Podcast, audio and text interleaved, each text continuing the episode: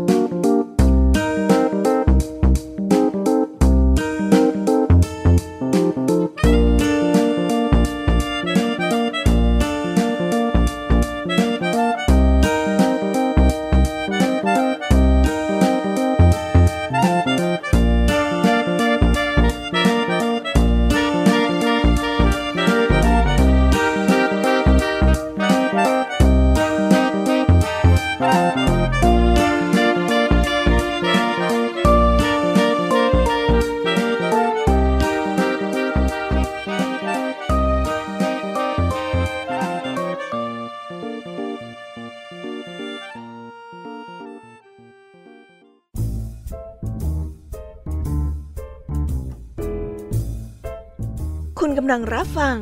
ไทย PBS Radio ต่อจากนี้ไปขอเชิญทุกท่าน รับฟังรายการ นิทานแสนสนุกสุดหันษา ที่รังสรรค์มาเพื่อน้องๆ ในรายการ Kiss Hour ค่ะ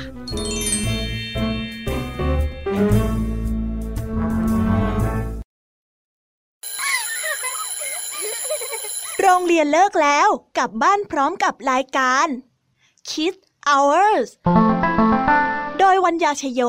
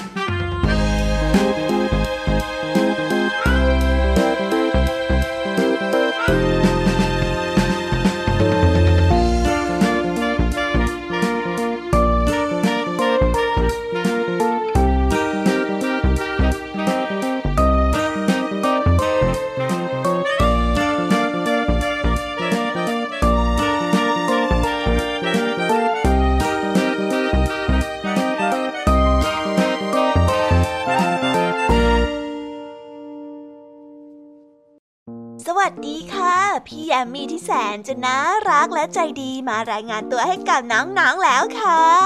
พี่ขอมาทักทายน้องๆ ในช่วงเวลาสบายๆแบบนี้อย่างเป็นทางการนะคะ พบกับพี่แอมมี่และนิทานแสนสนุกสุดหันษาพร้อมแง่คิดมากมายในรายการ Kiss Hour กันอีกเช่นเคยนะ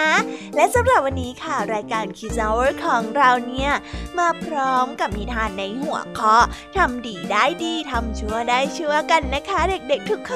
น อีว่าน้องๆทุกคนเนี่ยก็คงเคยได้ยินคำว่าทำดีได้ดีทำชั่วได้ชั่วเหมือนกันพี่ยามีว่าน้องๆหนูๆเนี่ยคงจะรู้จักกันมา แล้วก็เคยได้ยินกันมาบ้างแล้วใช่ไหมล่ะคะ และในวันนี้ค่ะ รายการคีสซอร์ของเรามีนิทานหลากหลายเรื่องที่จะมาสอนแง่คิดเกี่ยวกับการทำดีได้ดีทำชั่วในชั่ว ในหลาย ๆ แง่มุมมาฝากน้องๆกัน น้องๆอยากจะรู้กันไหมคะว่าวันนี้เนี่ยมีนิทานเรื่องอะไรมาฝากกันบ้าง ติ๊กตอกติ๊กตอกงั้นพี่แยมมี่ขอเล่าให้กับน้องๆฟังแบบเรียกน้ำย่อยกันเลยนะคะ เรามาเริ่มต้นกันด้วยครูไหวใจดี จะมาพร้อมกับนิทานคุณธรรมเรื่องทำไมทำดีแล้วไม่ได้ดี และนิทานพื้นบ้านเรื่อง สนุนน้อยเรืองงาม และตามกันมาติดๆกับนิทานสามเรื่องรวดของพี่แยมมีเล่าให้ฟัง กับนิทานอีสบสอนใจเรื่อง ความดีกับความชั่ว ต่อด้วยใบไม้แห่งความดี และปิดท้ายด้วย ไก่แดงผจญสุนัขจิ้งจอก ส่วนลุงทองดีกับเจ้าจ้อย วันนี้มีเรื่องราวคำสุภาษิตและคำพังเพยในหัวข้อ หวานพืชเช่นไร ย่อมได้ผลเช่นนั้น มาสอนพวกเราและปิดท้าย ด้วยเรื่องสุนัขจิ้งจอกกับนกกระสา โดยเด็กดีจากทางบ้านค่ะ หู นิทานมากมายจริง ๆ เลยนะคะ แค่ได้ฟังแค่ชื่อเรื่องเนี่ย น้องๆก็อยากจะฟังกันแล้วใช่ไหมล่ะ เอาละค่ะ ถ้าหากว่าน้องๆพร้อมกันแล้ว เตรียมตัวรับฟังกันได้เลย เพราะว่าตอนนี้นะคะ คุณครูไหวเนี่ยได้มารอน้องๆอยู่ที่หน้าห้องเรียนกันแล้วนะ เพราะฉะนั้น เราไปหาคุณครูไหวกันเลยค่ะ ไปกันเลย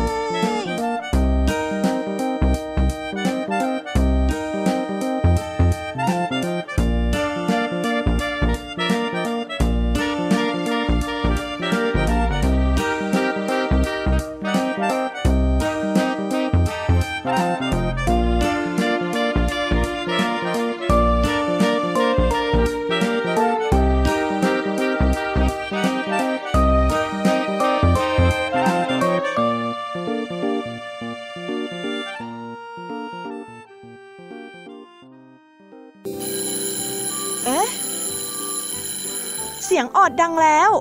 อุ้ยต้องไปเข้าเรียนแล้วล่ะค่ะ ไม่รอช้า เราไปหาครูไหวกันเถอะ ไปกันเลย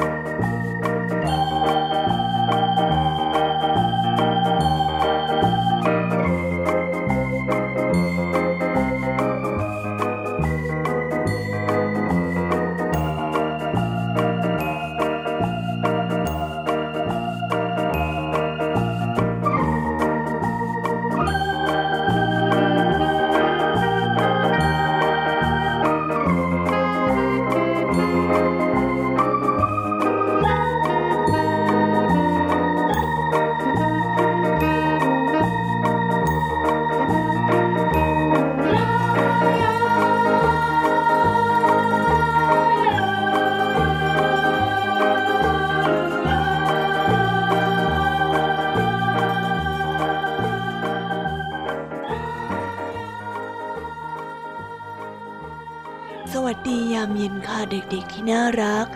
วันนี้มาพบกับคุณครูวายใจดีกันอีกเช่นเคยนะคะ วันนี้เด็กๆตั้งใจเรียนกันไหมเอ่ย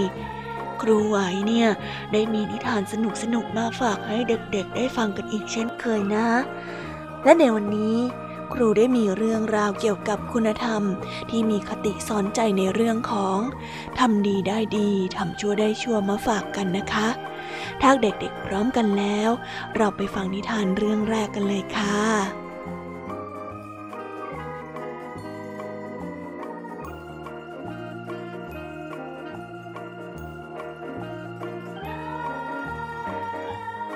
กันละครั้งหนึ่งนานมาแล้ว มีครอบครัวเล็กๆ ครอบครัวหนึ่ง เลี้ยงลากับสุนัขเอาไว้เป็นคู่กัน หน้าที่ของลาคือลากเกวียน ซึ่งเป็นงานหนัก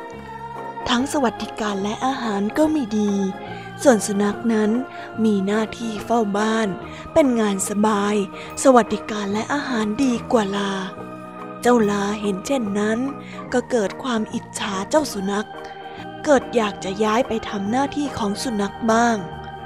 เมื่อว่างจากงาน ลากเกวียนจึงซุ่มฝึกเห่าเอาไว้ และแล้วโอกาสของลาก็มาถึง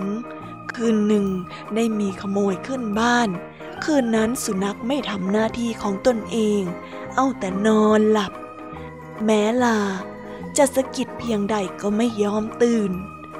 ลาจึงเห่าแทนสุนัข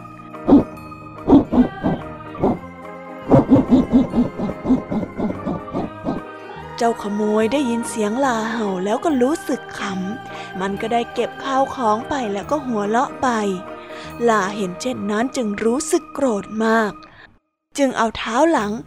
เตะคลอกล้มดังโครมคราม ขโมยตกใจกลัวจึงทิ้งของไว้กลางคัน แล้วรีบวิ่งหนีไป เมื่อขโมยหนีไปแล้ว สุนัขจึงตื่น แล้วรีบลุกขึ้นมา ไปดมของกลางที่ขโมยทิ้งไว้ ลาไม่พอใจที่สุนัข มาเสนอหน้า เพื่อที่จะเอาความดีความชอบ จึงตะคอกไปเรื่อยๆ เพื่อที่จะปลุกให้เจ้าของบ้านตื่นมาดูผลงาน การไล่ขโมยของตนทำให้เจ้าของบ้านที่กำลังหลับอยู่เพลินๆสะดุ้งตื่นและโมโห จึงรีบลงมาจากบ้าน พร้อมคว้ากระบองอันใหญ่ติดมือมาด้วย ลาเห็นเจ้าของบ้านเดินลงมาก็ดีใจ คิดว่าจะได้รางวัลตอบแทน จึงก้มหัวลง รอรับรางวัล แต่กลับถูกตีอย่างไม่ยั้งมือ ลาจึงได้ตะบ่นกับเจ้าสุนัขว่าทำไมทำดีแล้วไม่ได้ดี จากเรื่องดังกล่าวข้างต้น ฟังดูแล้วอาจจะเป็นเรื่องที่น่าขำขัน แต่ก็แฝงไปด้วยคติสอนใจอยู่ไม่น้อยนะคะ โดยเฉพาะอย่างยิ่งเป็นเรื่องความเพียรพยายามกับการทำความดี แม้จะเป็นคำสอน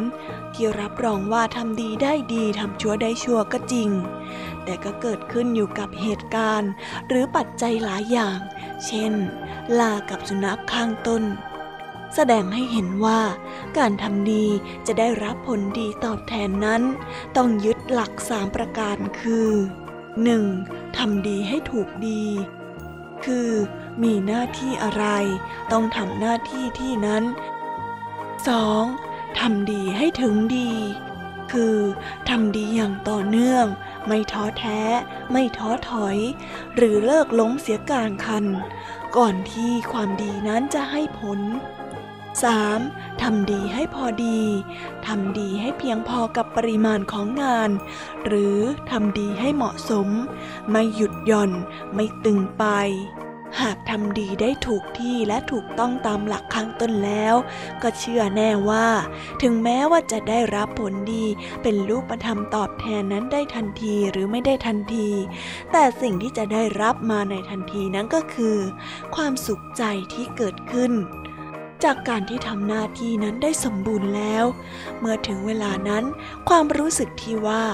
ทำไมทำดีแล้วไม่ได้ดีเช่นนั้น ก็จะไม่เกิดขึ้นอย่างแน่นอน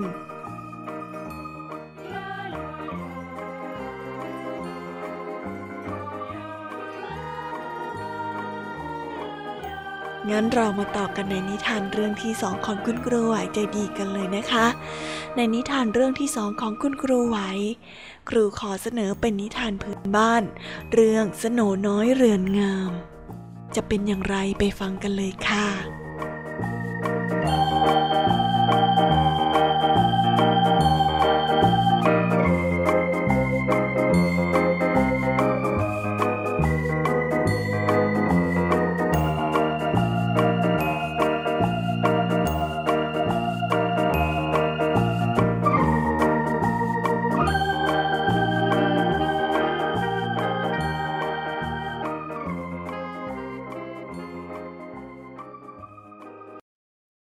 ณนครโรมวิสัย มีพระราชาและพระราชินี ผู้ซึ่งตั้งมั่นในทศพิธราชธรรมปกครองอยู่ ทั้งสองพระองค์ได้กำเนิดพระราชธิดาองค์น้อย และส่งพระราชทานนามว่า สโนน้อยเรือนงาม พอตั้งแต่แรกประสูติพระธิดาสโนน้อยก็ได้มีเรือนไม้หลังเล็กๆ ติดพระหัตถ์ออกมาด้วย ครั้นพระธิดาสโนน้อยเจริญวัยขึ้น เรือนไม้หลังน้อยก็ได้กลายเป็นของเล่นที่เธอโปรดปรานมาก เธอสามารถเข้าออกเรือนนั้นได้อย่างน่าอัศจรรย์ ช่างน่ามหัศจรรย์ยิ่งนัก พระราชาและพระราชินีต่างก็เอ่ยด้วยความประหลาดใจเมื่อใกล้ครบวันประสูติพระราชาทรงพระราชดำริให้จัดงานครบรอบ 15 ชั้นสาแก่พระธิดา แต่หัวหลวงทูลคัดค้านว่า พระอาญามิพ้นกล่าว ขณะนี้พระธิดาทรงกำลังมีพระเคราะห์พยาค่ะ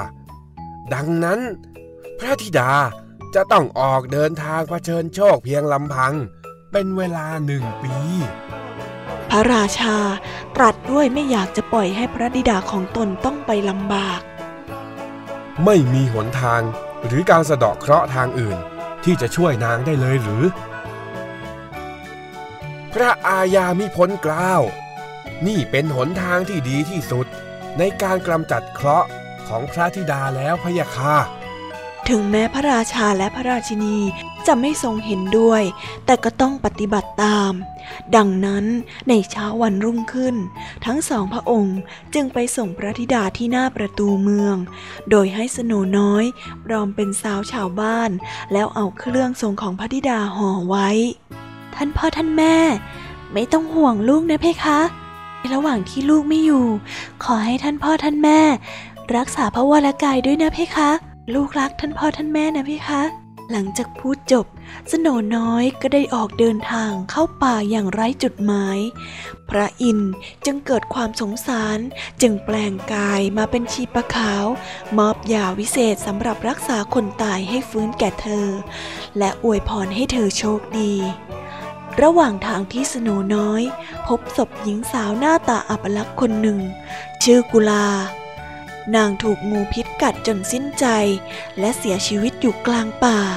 สโนน้อยจึงลองใช้ยาวิเศษของท่านชีปะขาวทาไปที่บาดแผลพลันบาดแผลนั้นก็หายไปเป็นปิดทิ้ง นางกุลาจึงฟื้นขึ้น และขอเป็นทาติดตามสโนน้อยไปทุกแห่งหนสโนน้อยและนางกุลาเดินทางไปจนถึงเมืองนพรัตน์ และได้ยินประกาศว่าส่งต้องการหมอหลวงเก่งๆมารักษาพระวิจิตรจินดา ที่เป็นพระโอรสที่ถูกงูกัดจนสิ้นพระชนมานานกว่าเจ็ดปี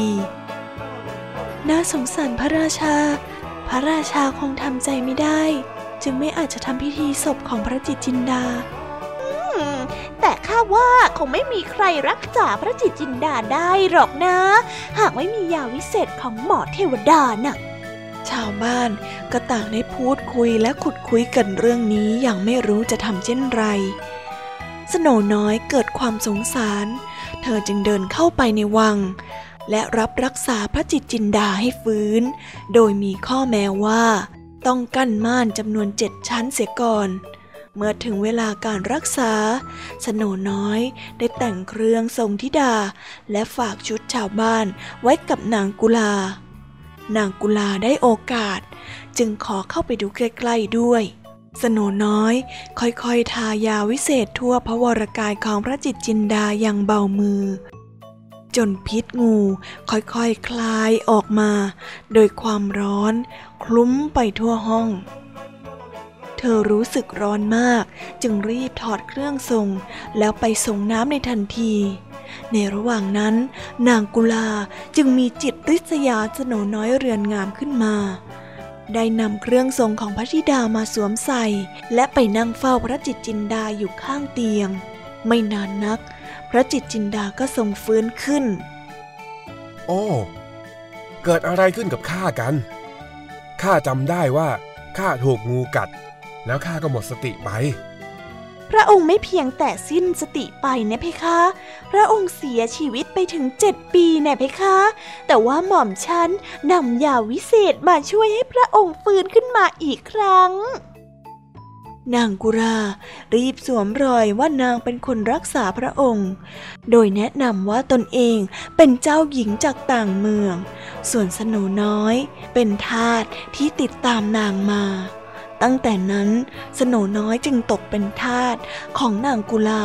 และถูกข่มเหงรังแกอยู่เสมอ ท่านแม่นึกสงสัยเหมือนข้าหรือไม่ ว่าพระธิดามีกิริยามารยาทประหลาดราวกับไม่รู้กฎระเบียบในวัง อืม แม่ก็ว่าอย่างนั้นเหมือนกันนะเฮ้ยกิริยาของนางเนี่ย ช่างขัดกับชาติตระกูลเสียเหลือเกิน แม้ว่าพระวิจิตจินดาและทุกๆคนจะคลางแคลงใจในพฤติกรรมของนางกุรา ที่เคยมีกิริยามารยาทไม่สมกับเป็นธิดากษัตริย์เสียเลย แต่ก็ไม่สามารถทำอะไรได้อยู่มาวันหนึ่ง พระราชินีส่งให้นางกุลาไปเย็บกระทงถวาย แต่นางพยายามเท่าไหร่ ก็เย็บไม่สำเร็จ จึงโยนใบตองทิ้ง จนเกลื่อนกลาด สโนน้อย จึงเก็บใบตองเหล่านั้นมาเย็บเป็นกระทงที่สวยงาม นางกุลาเห็นเข้า จึงนำไปถวายพระราชินี หม่อมฉันนำกระทงมาถวายนะเพคะ สวยไหมล่ะเพคะ นางกุลานำกระทงที่งดงามจากฝีมือของสโหนน้อย มาแอบอ้างเป็นของตนเองโอ้งามมากเลย ฝีมือเจ้านี่ ไม่ใช่ย่อยเลยนะ พระราชินีทรงมองดูกระทงที่เย็บอย่างประณีตและสวยงาม อย่างพอพระทยัยและได้รับสั่งให้นางกุลาย้อมผ้าสามสีสำหรับผูกเรือ ให้พระจิตจินดาชุดหนึ่ง เพราะพระจิตจินดาจะเสด็จไปประพาสทางทะเลในวันรุ่งขึ้น นางกุลาจัดแจงย้อมผ้าแต่ก็ทำไม่เป็นอีก จึงโยนผ้าทิ้งอย่างหงุดหงิด สโนน้อยก็เก็บผ้า แล้วนำไปย้อมสี ได้ผ้าผูกเรือที่สีสันสวยงามคันรุ่งเช้า นางกุลาจึงรีบนำมาถวายให้พระจิตจินดา หม่อมฉันนำผ้าย้อมสีมาถวายเพคะ เออ แม้มันจะยากลำบากแต่หม่อมฉันก็ทำเพื่อพระองค์นะเพคะ นางกุลายังแอบอ้างว่าเป็นคนย้อมสีผ้านั้นด้วยตัวเอง พระจิตจินดาทรงรำคาญนางกุลามาก จึงสั่งให้ทหารออกเดินทางทันที แต่ทำอย่างไร เรือก็ไม่ยอมเคลื่อนออกจากท่าพระวิจิตจินดาจึงปราลบว่า เอ หรือว่ายังมีใคร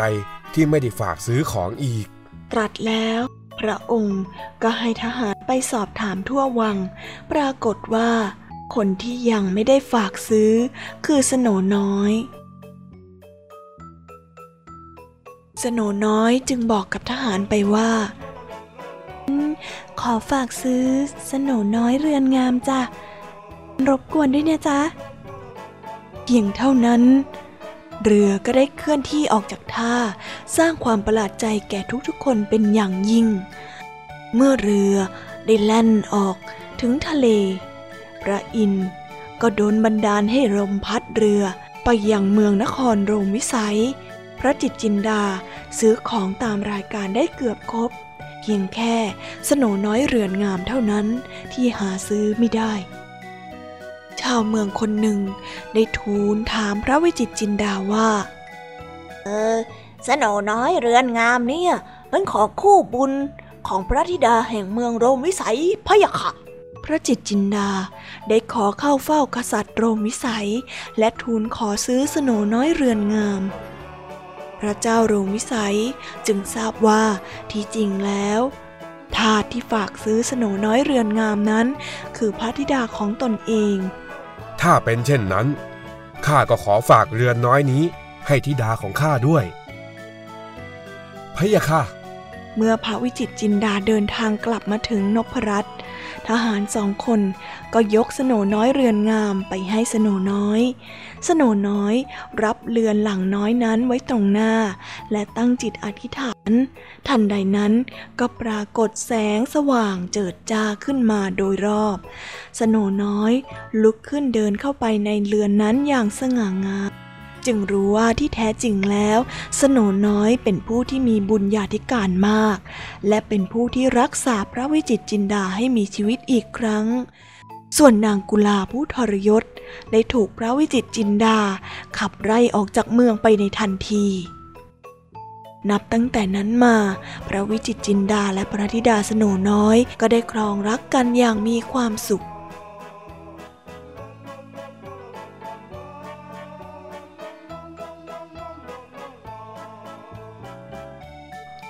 จะเห็นได้ว่าจากเรื่องนี้ สโนน้อยเรือนงามนั้น เป็นธิดาที่กระทำแต่ความดีมาโดยตลอด จนได้รับผลความดีนั้นตอบแทนในที่สุด วันนี้ก็ต้องขอฝากไว้แต่เพียงเท่านี้นะคะเด็กๆ เอาไว้ ครูจะมาเล่านิทานสนุกๆ ให้เด็กๆฟังกันอีกนะสำหรับวันนี้ครูต้องขอลากันไปก่อนนะบ๊ายบายจ้า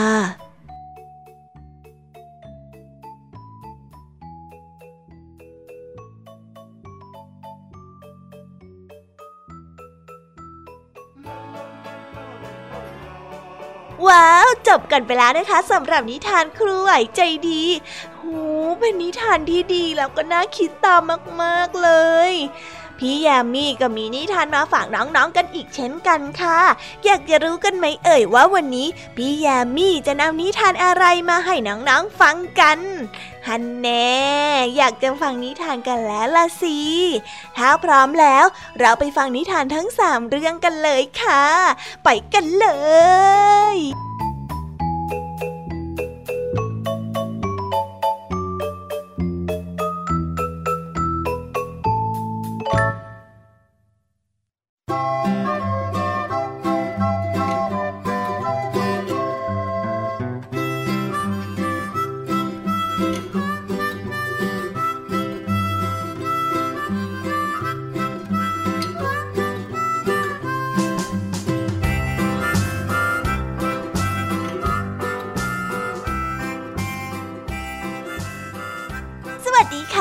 วันนี้ก็กลับมาพบกับพี่ยามีกันในช่วง พี่ยามีเล่าให้ฟัง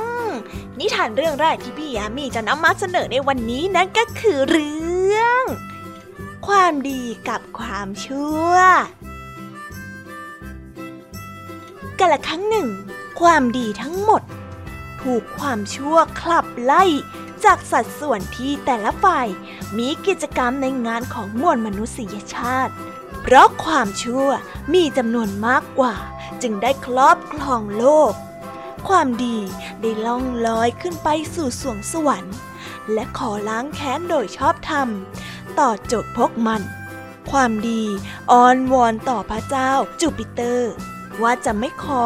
สมาคมกับความชั่วอีกต่อไป เพราะพวกมันไม่มีอะไรเหมือนกันเลย และไม่สามารถอยู่ด้วยกันได้ แต่ต้องทำสงครามกันอยู่ไม่หยุดหย่อน จึงควรมีกฎเกณฑ์และกฎเหล็กเพื่อที่จะป้องกันในอนาคต เทพเจ้าจูปิเตอร์ยอมรับในคำขอร้องนี้ และมีประกาศสิทธิ์ว่า นับจากนี้ไป ความชั่วแต่ละอย่างต้องเยือนโลกมาพร้อมๆกัน แต่ความดีต้องเข้าไปอยู่กับมนุษย์ ทีละอย่างทีละอย่าง ด้วยเหตุนี้ความชั่วจึงมีจำนวนมาก เพราะพวกมันไม่ได้มาทีละอย่าง แต่มันมาเป็นกองทัพ และไม่มีทางมาทีเดียวทีเดียวหรือเดียวเดียวในขณะที่ความดีทำตามบัญชาของจูปิเตอร์ และเข้าถึงตัวมนุษย์ที่สามารถยังรู้ถึงมันได้ทีละอย่าง แยกกันเข้าไปโดยไม่พร้อมเรียงกัน และไม่ได้เหมือนกันทุกคน นิทานเรื่องนี้ก็ได้สอนให้เราเห็นว่า ความดีกับความชั่วนั้น เราสามารถกระทำได้ในพร้อมๆกัน แต่ว่าเราเลือกได้ว่าเราจะปฏิบัติในการทำความดี หรือเราจะ ฏิบัติในการทำความชั่วนั่นเองค่ะ แต่พี่ยามีว่าน้องๆควรจะปฏิบัติในการทำความดีกันให้เยอะๆนะคะ งั้น ถ้าน้องๆจะปฏิบัติทำความดี พี่แยมมี่ก็จะมีรางวัลให้ค่ะ เพราะว่าในนิทานเรื่องต่อไปนี้ จะเป็นนิทานเกี่ยวกับใบไม้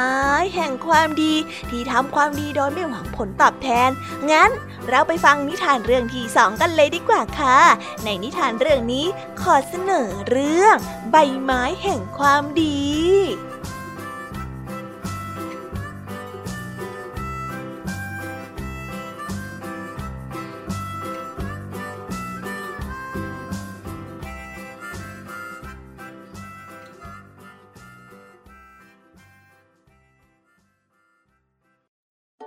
มีหมู่บ้านแห่งหนึ่ง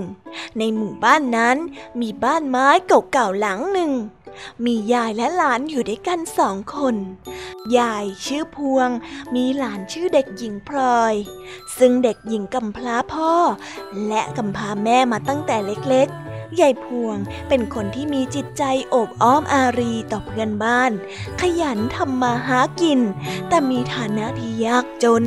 มีอาชีพเก็บผัก ขวด และถุงพลาสติกขาย ตลอดจนรับจ้างทั่วๆไป เพื่อเลี้ยงหลานกำพร้า และพยายามเก็บหอมรอมริบไว้ให้หลาน เพื่อเป็นทุนในการศึกษาต่อไปในอนาคตยายพวงไม่เคยปิดปากบ่นถึงความลำบากในการทำงานให้หลาน แต่อย่างไรก็เฝ้าทนุถนอมและเลี้ยงเด็กหญิงพลอย จนกระทั่งเด็กหญิงพลอยนั้นมีอายุครบเจ็ดขวบ ถึงเกณฑ์ที่จะต้องเข้าเรียนหนังสือยายพวงจึงพาเด็กหญิงพลอยไปสมัครเข้าเรียน เมื่อเพื่อนบ้านทราบข่าว ก็พากันสงสาร จึงรวบรวมนำเสื้อผ้าของลูกตนเองที่ไม่ได้ใช้แล้ว มาให้เด็กหญิงพลอย ยายพวงพอได้รับสิ่งของดังกล่าว ก็รู้สึกดีใจเป็นอย่างยิ่ง จึงพาเด็กหญิงพลอยไปขอบคุณเพื่อนบ้านทุกคน ที่มีความเมตตาต่อหลานและตน พร้อมบอกกับเด็กหญิงพลอยอยู่เสมอว่า อย่ารังเกียจถึงแม้ว่าจะเป็นเสื้อผ้า หรือสิ่งของต่างๆที่เขาใช้แล้ว เพราะทุกอย่างยังอยู่ในสภาพที่ดีทำให้เราประหยัด พื่อที่หลานจะได้มีเงินเก็บไว้เรียนหนังสือ ทุกๆวันยายพวงก็จะพ่ำสอนเด็กหญิงพลอยอยู่เสมอว่า ให้เป็นเด็กดี ขยันเรียนหนังสือ เพื่อต่อไปในอนาคตจะได้ประสบความสำเร็จในชีวิต รู้จักกระตันยูต่อบิดามารดา ครูบาอาจารย์และผู้ที่มีบุญคุณตลอดจนเอื้อเฟื้อเผื่อแผ่ต่อเพื่อนมนุษย์และสัตว์ต่างๆ และจะต้องเป็นคนที่ซื่อสัตย์ต่อตนเองและผู้อื่น จึงเป็นคนที่ขยันและอดทน มีระเบียบวินัยและตรงต่อเวลา ห้ามพูดจาโกหก ไม่ต้องอายว่าเราเป็นคนจน มีเพียงบ้านหลังเล็กๆ ไม่ใหญ่โตเหมือนบ้านคนอื่น แต่เราก็สามารถมีความสุขได้เด็กหญิงพลอยก็ได้เชื่อฟังคำสั่งสอน และปฏิบัติตามคำพูดของยายทุกอย่าง ทุกๆวัน เมื่อกลับมาถึงบ้านจากการเรียนหนังสือ เด็กหญิงพลอยก็จะรีบกลับบ้าน และมาช่วยทำงานบ้าน เพื่อช่วยแบ่งเบาภาระของยายพวง ที่แก่ขึ้นทุกวันทุกวัน พร้อมทั้งประกาศทั่วโรงเรียนให้ทราบ ถึงความซื่อสัตย์สุจริต ของเด็กหญิงพลอย และให้เป็นนักเรียนตัวอย่างของโรงเรียน เย็นวันนั้น เด็กหญิงพลอยได้กลับมาเล่าเรื่องที่เกิดขึ้นในโรงเรียนให้กับยายพวงทราบ ยายพวงเมื่อรู้ข่าวก็ดีใจมาก และได้บอกกับเด็กหญิงพลอยว่า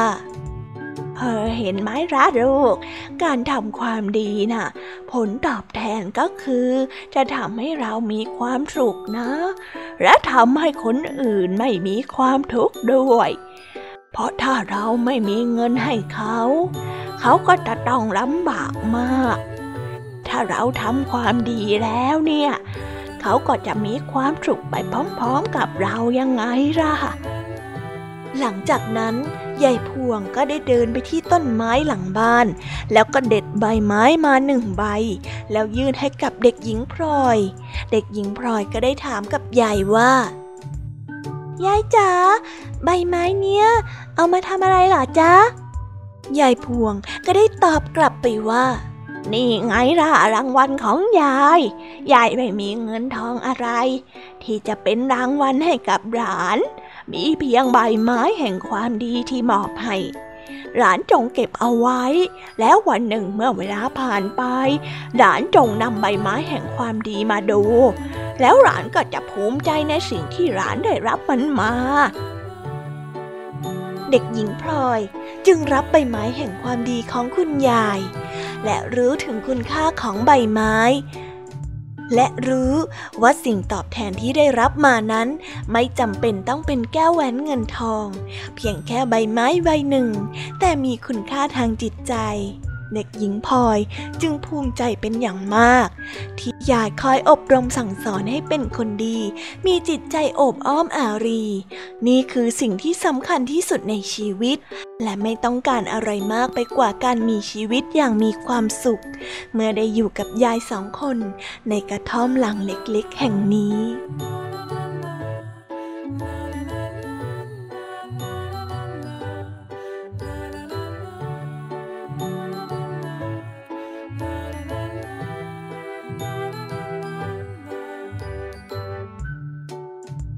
นิทานเรื่องนี้ก็ได้สอนให้เรารู้ว่า การทำดีโดยที่ไม่หวังผลตอบแทนนั้น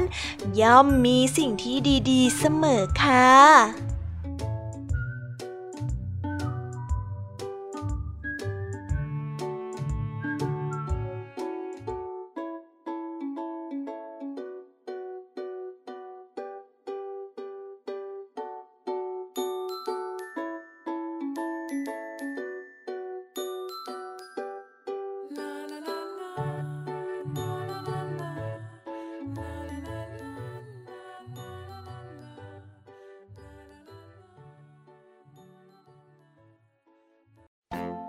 นิทานต่อไป พี่ยามีขอเสนอนิทานเรื่อง ไก่แดงผจญสุนัขจิ้งจอก จะเป็นอย่างไรไปฟังกันเลยค่ะ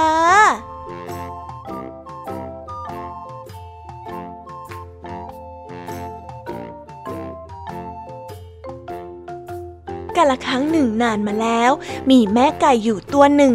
มันอาศัยอยู่ในกระท่อมในป่าลึก แม่ไก่มีเพื่อนมากมาย ทั้งคุณนกฮูก คุณกระรอกน้อย คุณกระต่าย จะมีแต่เจ้าสุนัขจิ้งจอกเจ้าเล่เท่านั้น ที่จะมาคอยเฝ้าทำร้ายแม่ไก่อยู่ตลอดเวลา เพราะมันหวังจะจับแม่ไก่ไปกินเป็นอาหารนั่นเอง และในวันหนึ่ง แม่ไก่ไปทำธุระข้างนอก เป็นโอกาสที่ดีจริง ๆ แม่ไก่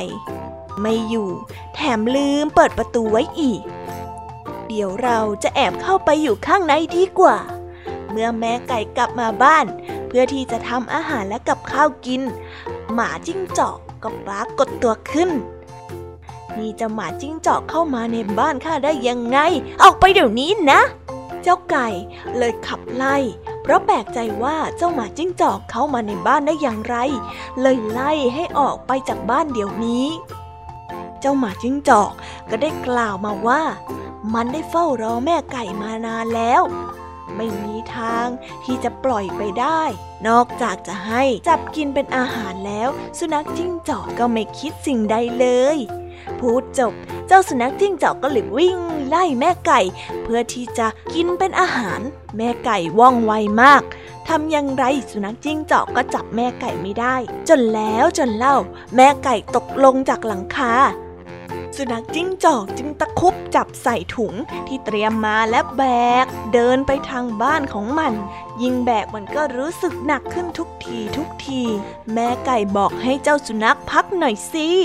ถึงอย่างไงข้าก็หนีไปไม่พ้นและก็หนีไปไม่ได้ เจ้าไก่ได้เป็นคนเอ่ยแล้วก็ได้ตั้งอุบายว่า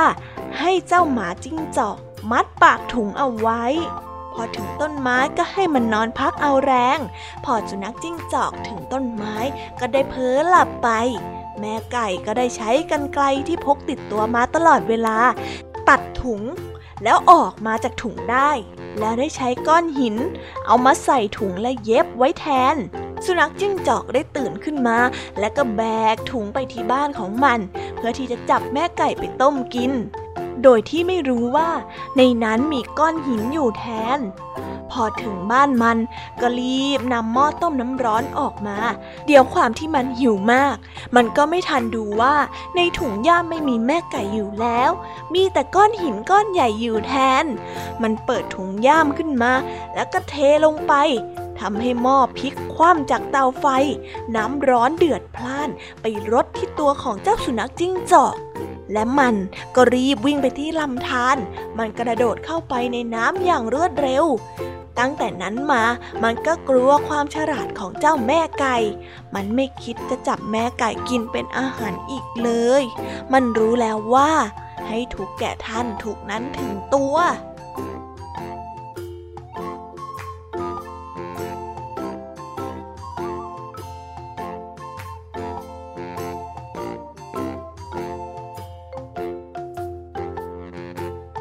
านเรื่องนี้ก็ได้สอนให้เรารู้ว่า การคิดไม่ดีทำไม่ดี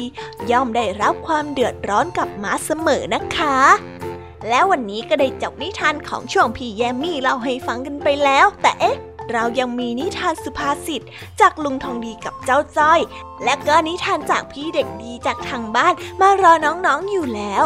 งั้นไม่รอช้า เราไปฟังนิทานสุภาษิตจากลุงทองดีกับเจ้าจ้อยตัวแสบกันเลยค่ะ ไปฟังกันเลย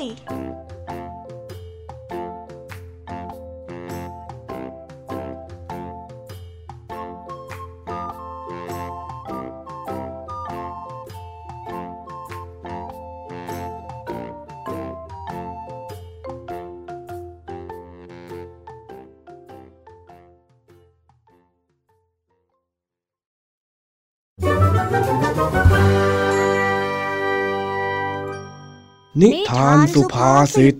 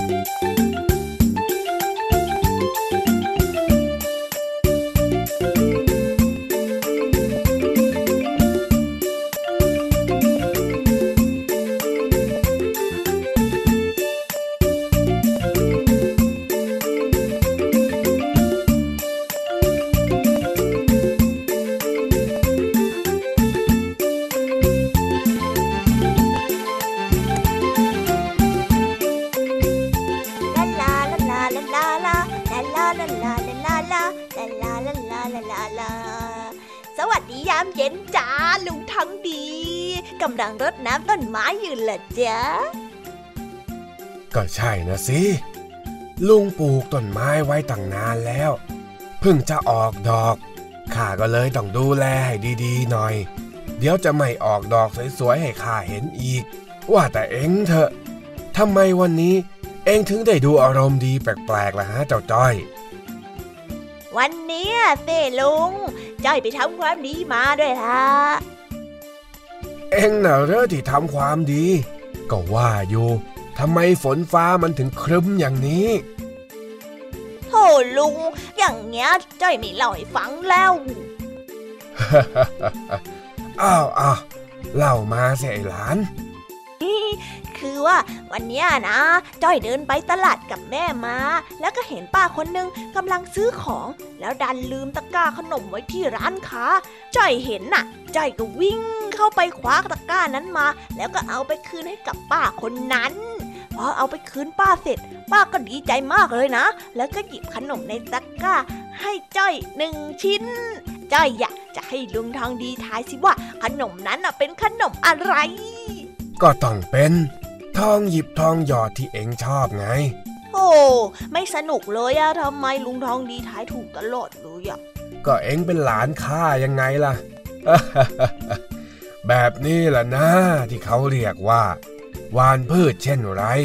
ย่อมได้ผลเช่นนั้น เอ๊ลุงทองดี การทำความดีมันเกี่ยวอะไรกับปลูกพืชอะลุงจ้อยทำความดีนะ จ้อยไม่ได้ไปทำเกษตร และจ้อยก็ไม่ได้ไป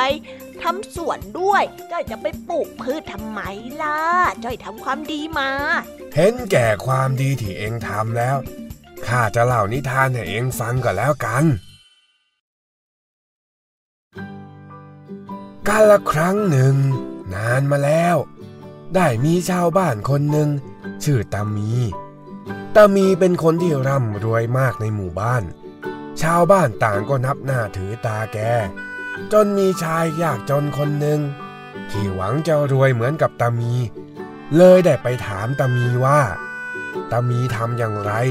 ถึงได้มีเงินทองมากมายกายกองขนาดนี้ตามีได้หันมาบอกกับชายที่ยากจนว่า นี่แหละคือไม้เงินไม้ทอง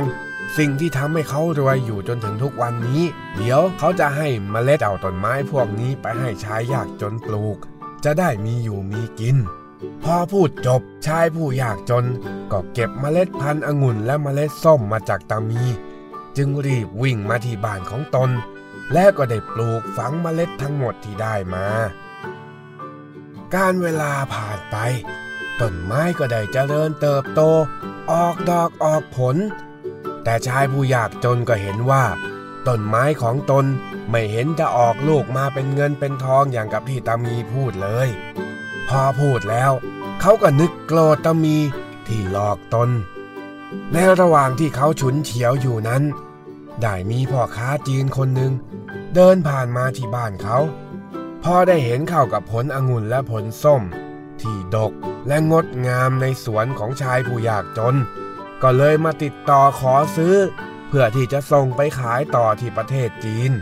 ชาวจีนผู้นั้นให้ราคากับชายผู้ยากจนอย่างสูงลิบลิ่วพอชายยากจนได้ขายผลไม้ไปได้สักพักใหญ่ ต้นก็เริ่มมีฐานะดีขึ้น แล้วตนก็ได้ไปขอบคุณตามี ที่ให้มเมล็ดกับตนในวันนั้น จนทำให้ออกดอกออกผล ได้เงินมากินมาใช้ จนตนเองอยู่อย่างสบาย ไม่เหมือนแต่ก่อน ตามีก็ได้แต่ยิ้มแล้วพูดกับชายผู้ยากจนว่า เห็นหรือไม่ ว่าหวานพืชเช่นไร ก็ย่อมได้ผลเช่นนั้นข้าบอกแล้วว่ามันเป็นเงินเป็นทองได้จริง ๆ นิทานเรื่องนี้สอนให้รู้ว่า ผู้ที่มีความมานะอดทน ตั้งใจทำความดี และมีความพยายาม สักวันหนึ่ง ผลของความดีและความพยายาม ก็จะออกดอกออกผลให้เราได้เชยชมนั่นเอง อ๋อ งั้นแปลว่า ถ้าจ้อยทำความดีอะไร จ้อยก็จะได้ผลที่ตอบแทนตัวจ้อยใช่ไหมล่ะลุง ก็เป็นตามนั้นแหละหลานเอ้ย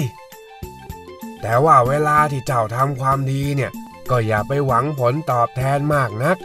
ถ้าเจ้าคิดแบบนั้นล้วก็ อย่าไปทำความดีเลย แล้วอีกอย่าง ถ้าเจ้าทำสิ่งที่ไม่ดี เจ้าก็มีสิทธิ์ที่จะได้สิ่งที่ไม่ดีตอบแทนกลับมาเหมือนกัน ดังคำที่ว่า วานพืชเช่นไร ก็ได้ผลเช่นนั้น งั้นจ้อยจะทำความดีไปตลอดชีวิตเลย เพื่อจะมีสิ่งดีๆเข้ามาในชีวิตของจ้อยบ้าง แล้วก็จะมีตลอดไป ดีไหมจ้าลุงทองดี ถ้าเจ้าทำได้อย่างที่เจ้าคิดแล้วก็ จะถือเป็นสิ่งดีกับเจ้า แล้วเจ้าก็จะได้ผลตอบแทนที่ดีกับตัวเจ้าในภายภาคหน้า จ้าลุง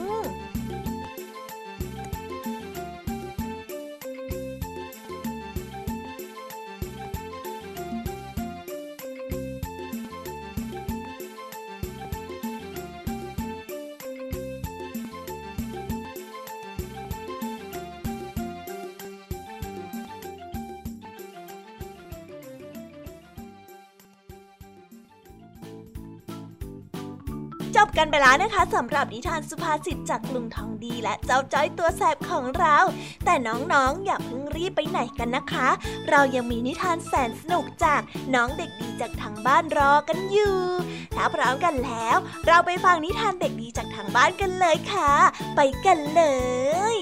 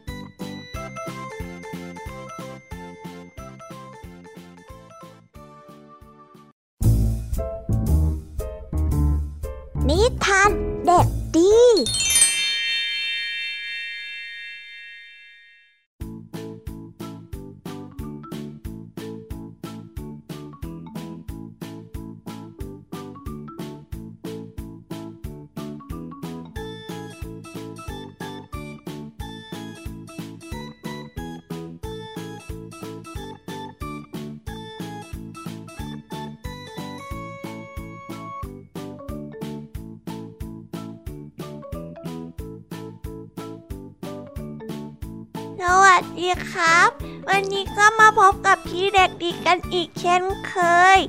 วันนี้นิทานเด็กดีขอเสนอเรื่อง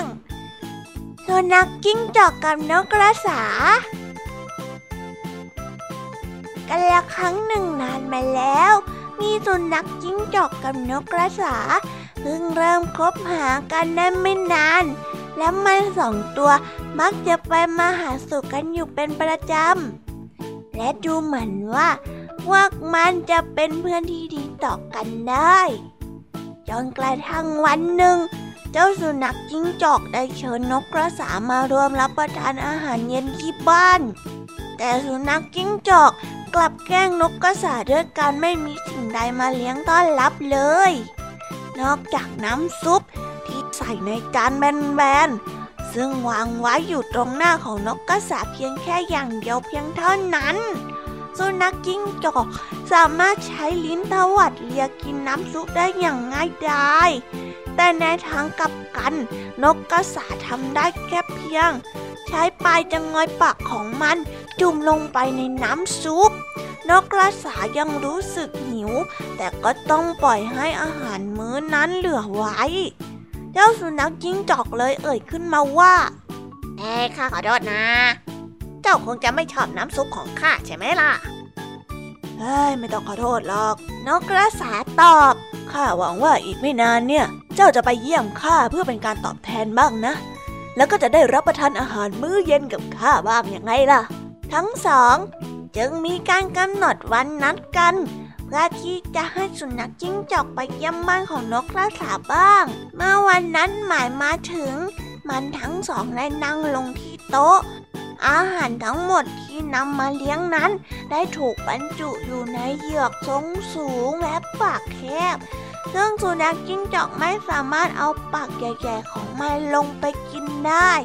ดังนั้นสิ่งเดียวที่มันสามารถทำได้ก็คือ ลียที่ขอบด้านนอกของเหยือก และเจ้านกกระสาก็เลยกล่าวว่า ข้าจะไม่ขอโทษสำหรับอาหารมื้อเย็นนี้หรอกนะ แล้วสิ่งที่เจ้าสุนัขจิ้งจอกได้รับในวันนี้ มันก็ทำให้นึกถึงสิ่งที่เคยทำไว้กับเจ้านกกระสา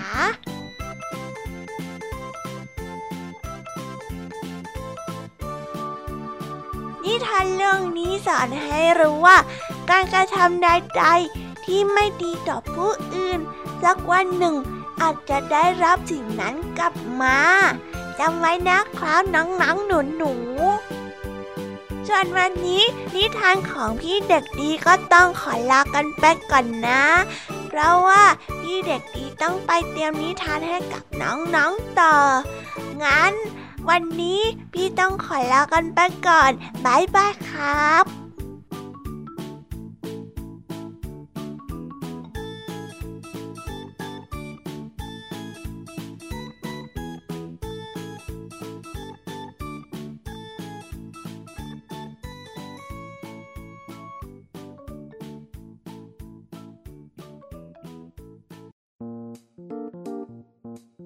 ยังไงกันบ้างคะน้องๆสำหรับนิทานหลากหลายเรื่อง ในหัวข้อทำดีได้ดีทำชั่วได้ชั่ว ที่ได้ฟังกันในวันนี้ หลังจากที่ได้ฟังกันไปแล้วจำได้ไหมเอ่ยว่าใครมาเล่าอะไรให้กับเราฟังบ้าง ติ๊กตอกติ๊กตอกถ้าจำไม่ได้เดี๋ยวพี่แยมมี่จะสรุปให้ฟังนะคะวันนี้คุณครูไหวใจดี ได้มาเล่านิทานเรื่องทำดีแล้วไม่ได้ดี ที่สอนให้เรารู้จักการทำดีให้ถูกที่ถูกต้องและถูกเวลาค่ะ และสอนให้รู้จักกับการทำดีให้พอดี ส่วนอีกหนึ่งเรื่องของคุณครูไหวใจดี ก็เป็นนิทานเรื่องสโหนน้อยเรือนงาม ความดีของสโหนน้อยเรือนงามเนี่ย จึงทำให้สโหนน้อยสามารถต่อสู้กับเรื่องร้ายๆได้ ต่อกันด้วยนิทานของพี่แยมมี่เล่าให้ฟังในวันนี้ ก็ได้มาเล่านิทานเรื่อง ความดีกับความชั่ว ที่สอนให้เรารู้จักการทำความดีนั้นย่อมได้ดี และการทำชั่วนั้นก็ย่อมได้ชั่วเสมอค่ะ ต่อไปก็คือนิทานเรื่องใบไม้แห่งความดีทำให้เรารู้จักการทำความดี โดยที่ไม่หวังผลตอบแทน และปิดท้ายด้วยเรื่องไก่แดงผจญสุนัขจิ้งจอกที่ทำให้เราตระหนักถึงการทำความดีและความชั่ว ยับยั้งชั่งใจในการทำดี หรือทำชั่ว และในวันนี้เจ้าจ้อยก็ได้เรียนรู้หลักการใช้ชีวิตที่ดำรงด้วยความดี ตามคำสุภาษิตที่ลุงทองดีเล่าให้ฟังว่าหวานพืชเช่นไรย่อมได้ผลเช่นนั้นปิดท้ายด้วย นิทานเด็กดีจากทางบ้าน เรื่องสุนัขจิ้งจอกกับนกกระสา ที่สอนให้เราหมั่นทำความดีไว้ให้มากๆ เพราะสุดท้ายแล้ว ความดีก็จะย้อนกลับมาถึงตัวเราเองค่ะ และเราก็ได้ฟังนิทานมาจนถึงเวลานี้ เวลาที่จะหมดลงอีกแล้ว พี่แยมมี่ต้องคิดถึงน้องๆมากอีกแน่ๆเลย แต่ไม่ต้องห่วงนะคะ พี่ยามีขอสัญญาว่าเราจะกลับมาพบกันใหม่กับนิทานแสนสนุกแบบนี้กันอีกแน่นอน น้องๆอย่าลืมนำข้อคิดดีๆ ที่ได้จากการฟังนิทานแสนสนุกของครูหวายใจดี พี่ยามีลุงทองดี และก็นิทานเด็กดีในวันนี้ไปใช้กันนะคะเด็กๆ เอาไว้ พบกันใหม่ในวันพรุ่งนี้นะสำหรับวันนี้ พี่ยามีและรายการ Kiss Hour ต้องขอลากันไปก่อนนะคะบายบายค่ะน้องๆ Thank you.